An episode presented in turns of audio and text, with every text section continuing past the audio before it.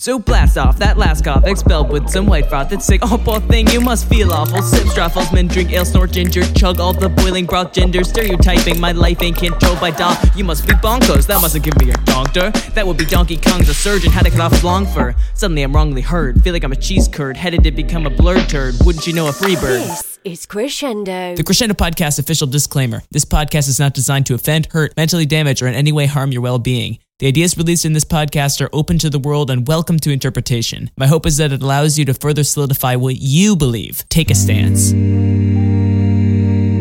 Welcome to Crescendo Podcast. I'm Maywood. Music is a part of our culture as humans. Our culture has intimate connections with the music we listen to. Music is influenced by and influences everyone daily. Our demand for music is such that it seems natural to have a supersaturated industry of artists where the household name level artists control most of the industry. Just like anything that our culture demands, like jeans or ketchup, only a few manufacturers control the vast majority of the industry. Do you even Hunt's, bro? The gap between that 0.1% of artists and everyone else is ever growing thanks to the rise of streaming services. You can sure bet that I use Spotify because it's just too sweet of a deal. But my usage of the service is causing a growing disparity between the uber powerful and the indie bands.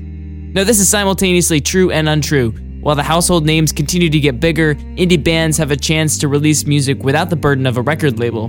The internet and access to streaming services have done immense good to music, providing ways of creating and sharing music like never before. All my online friends who produce electronic music would never have been signed to an actual record deal, because most of them are still in school with no real interest in performing, and computers weren't even invented. The onset of the internet has given birth to new art forms and subgenres. Many of those who follow music news remember the Apple Music fiasco in 2015. When Apple announced the streaming service Apple Music, not to be confused with iTunes, the digital purchases store, Taylor Swift threatened to pull her music from the service because the company planned to give a three month free trial without paying compensation to artists. As soon as Taylor sent the open letter to them, Apple had an emergency meeting and decided to pay artists for tracks played during those first three months. They really had no choice if Taylor Swift decides to personally pick a fight. These megastars are deeply ingrained in our culture and language and grow daily as they gain more influence over streaming services. Life in the music industry is much harder for artists who aren't sitting in mansions and fighting Apple. The growing gap between the highest paying artists and the bedroom musicians give the general public the impression that the average creator is unimaginably wealthy and plays shows to 10,000 people every weekend. This mindset is concerning to me, and I've talked with several bedroom and not yet made it artists about their experiences and thoughts in the music industry. The music came to me in in uh, in the package of a Christmas present from my grandmother, uh, which spurred everything else to come along and then from there it moved on its own mainly just because of the the area that i'm in. There's so many people where we live that enjoy music and listen to music and uh, are passionate about it. So that when i do go dj or something like that i get so many requests and there's so many there's so many people that want to come chat and talk about it which is fantastic because i'm always looking for someone to, to take over gigs that i'm not doing or someone i can recommend to go do stuff if i'm not able to make it what do you feel like your role, like as a DJ, is? You know, what do you feel like your your purpose besides just you know throwing a crazy party? What do you feel like it is fundamentally? That's that's an interesting question because I'm not going to compete. There's plenty of other businesses out there that offer DJs, but at least for my the small business that I run, I mainly think of myself. I'm not the main event or main point. Although that you can't have a dance without the music, the real event are the people that are dancing there. So if it was a concert, then it's it's the music provider that is the real bit to the whole thing. But for me, when I go DJ, my my part in the whole process is just to play what people want to hear. And if I'm sure if you were to talk to some other DJs about that, they would say that doesn't make any sense because you're just letting the kids run it. And if you don't have a good flow and three hour event, you want the peak at the two hour mark or like the hour and a half mark right in the middle um, in terms of exciting music or like the most the most popular you can still make that happen but you can do it in a way that allows for a more well-rounded playlist and for more kids to listen to at least one or two songs that they're really excited to listen to Austin Lewis is a talented DJ in the New England area and started his own small business playing local shows and events. He received $2,000 of seed money several years ago and has been consistently finding places to DJ while he goes to college. His company is called Fox Management, and I attended one of his events. It was excellent. If you're in the area and need a DJ, I would recommend. I'm sure he would love the gig. Austin is going into the TV film scene and considers Fox Management a fun side job. His situation touches at some of the fundamental problems for artists in the 21st century. Are we entering an age of semi pros or amateurs? Will we see the professional musician jobs give way to just talented hobbyists? If Austin's side job paid, say, triple the amount, would being a professional DJ be an option for him? If only every evening was a weekend night. What I do is I run a label, and I never, um, I never really got into music. I never really got into making music. That's so interesting because normally the people that own these small independent labels are the people that made music and then they're trying to figure out somewhere like how to get their distribution and publishing rights together. Yeah, exactly. And what I wanted to do is because this all started off of a um, a small promotional channel called Envision Sound, and then we took that and I wanted to bring it up to a to the next level, and I took it and I made it to Distance Records which then was, uh, I would say, my first dive into any type of record label. So you don't do any creative things at all. So you got in this just for the, the distribution side of it. Basically, and what I wanted to do was create a label that people can get their music out there, and we kind of network with other labels to maybe get the name out there for them. What interests me the most with independent artists is the desire to become a superstar. Take the famous line from Juicy by Notorious B.I.G. Now I'm in the limelight cause I rhyme tight. Time to get paid, blow up like the world trade. And later said, I'm blowing up like you thought I would. And what seems like an extension of our desire for influence, artists feel the pressing urge to have their music reach as many people as possible. Are artists optimistic about the future? With streaming services projected to steadily grow, it seems harder for one to be positive about the direction our music consumption is headed. Or maybe we only have one way to look but up. Innovation on music hardware and every other aspect of the music industry is thriving. The streaming service companies are thriving. Hit artists are emerging on SoundCloud within weeks and sometimes days. We're entering a new phase of our culture and music. The most uncertain futures are for the artists it is definitely evolving. Like, um, I grew up with pop playing in the background, like in the radio and stuff like that. Like, I've never really grown up with electronic music until like recently. I can't really say much about how it evolved back when I was young, but I definitely know that trends come and go. Like, remember trap? Trap was really big and is a bit big now but now it's like future house and future bass where I'm coming from, you know. I, I wouldn't be nihilistic, but I wouldn't be optimistic either because there's a lot of people that today they wouldn't have a chance like 10 years ago but because of soundcloud and because of all these new feedback servers these artists are blowing up like crazy. It's like we have a new superstar edm producer every week now you know?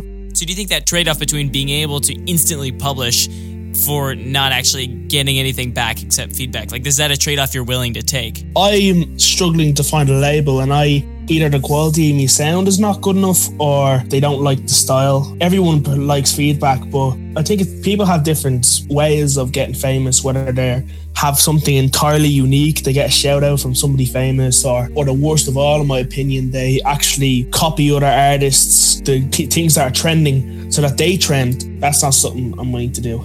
So you're not willing to compromise your artistic integrity for the sake of becoming, you know, bigger. No, no, like because it won't be fun. You know what I mean? Like I want to have fun when I make music. Talking with Aiden, who creates electronic music under the alias Tumer Tuner, offered a fresh perspective for me. We live in a world where success is quantified by income and status, and for a musician by album sales and SoundCloud followers. What I loved the most about our talk was the way he talked about music as just wanting to do it for fun. Isn't that the whole point of music, to do it just for fun? James, the owner of the independent label, had a very different opinion on what success is. The biggest way it runs right now is what people enjoy, and you have to find what people enjoy. And sometimes that's hard.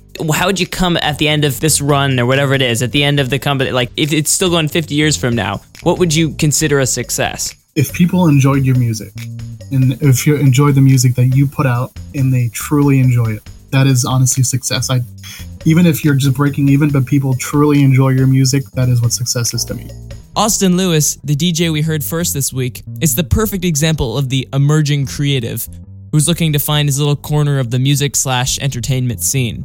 Austin is in college right now, and I asked him his feelings on the upcoming decades in the post internet creative scene. I would have to summarize it with one word anxious. I I'm sure there's plenty of people that say that same exact thing if they're graduating college soon, in terms of the expectation for you to get a job right out of school from a university and to, to go do what it is and support yourself and move out of your house and all that. But in terms of the actual industry itself that I'm going to, I know that it's competitive and I know that it requires a lot of effort and self motivation and, and determination. But I think that from my previous experience through sports and through music and through film and through college, I've been able to find find the people that support me enough to be able to go into it. And even if I even if I fail and it, it doesn't work out the way that I wanted it to, at least I can say that I tried.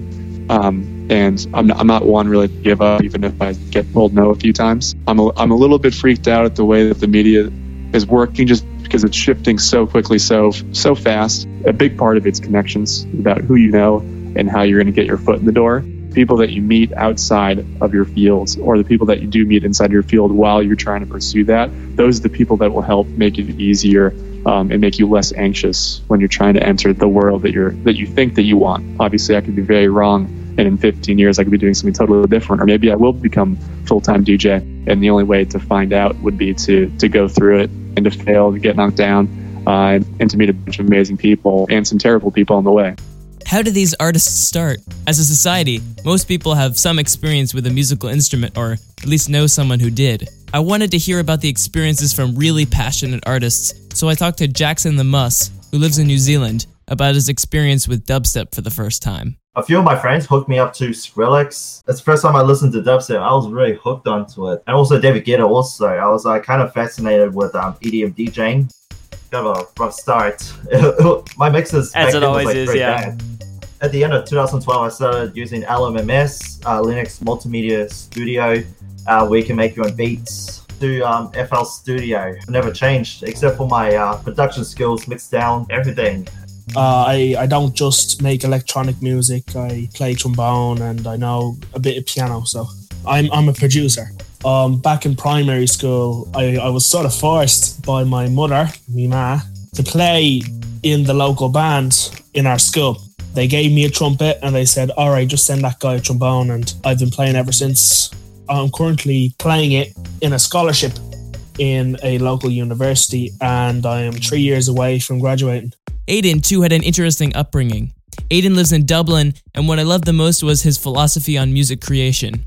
Living in Ireland offers a unique worldview and is home to local, working class culture that he tries to capture in his music. He fascinated me with his approach to music creation, talking about the characters that surround him in everyday life and how they influence his music. in my area, there are tons of junkies, people who go around, they're smoking weed, they're asking people for change. And sometimes, and, and sometimes they're very nice people, but sometimes they're not very nice people. They usually like look all scrawny, they're skinny, they have this real double accent, like, well, what's the story, pal? You want to get any of the weed? I wanted to put that sort of my own cultural spin on that, on the idea of a drug of a drug addict in that skinny guy character that I just told you about. And I thought that would not only be original and unique, but it would also harken back to where I came from. There's all sorts of other characters. Like I have a fat character who's obese and he's like get picked on, he's bullied, he's very sort of sullen in on, on himself, he has a short temper, and he makes hip hop beats. This fat guy and that skinny guy sort of meet up and then they make the idea of Tuner Tuner. And that's the type of characters that I want. I want to make a story around my music. The process of creating art wasn't really on the roster for today's episode, but while I was talking to Austin Lewis, it felt like a necessary venture.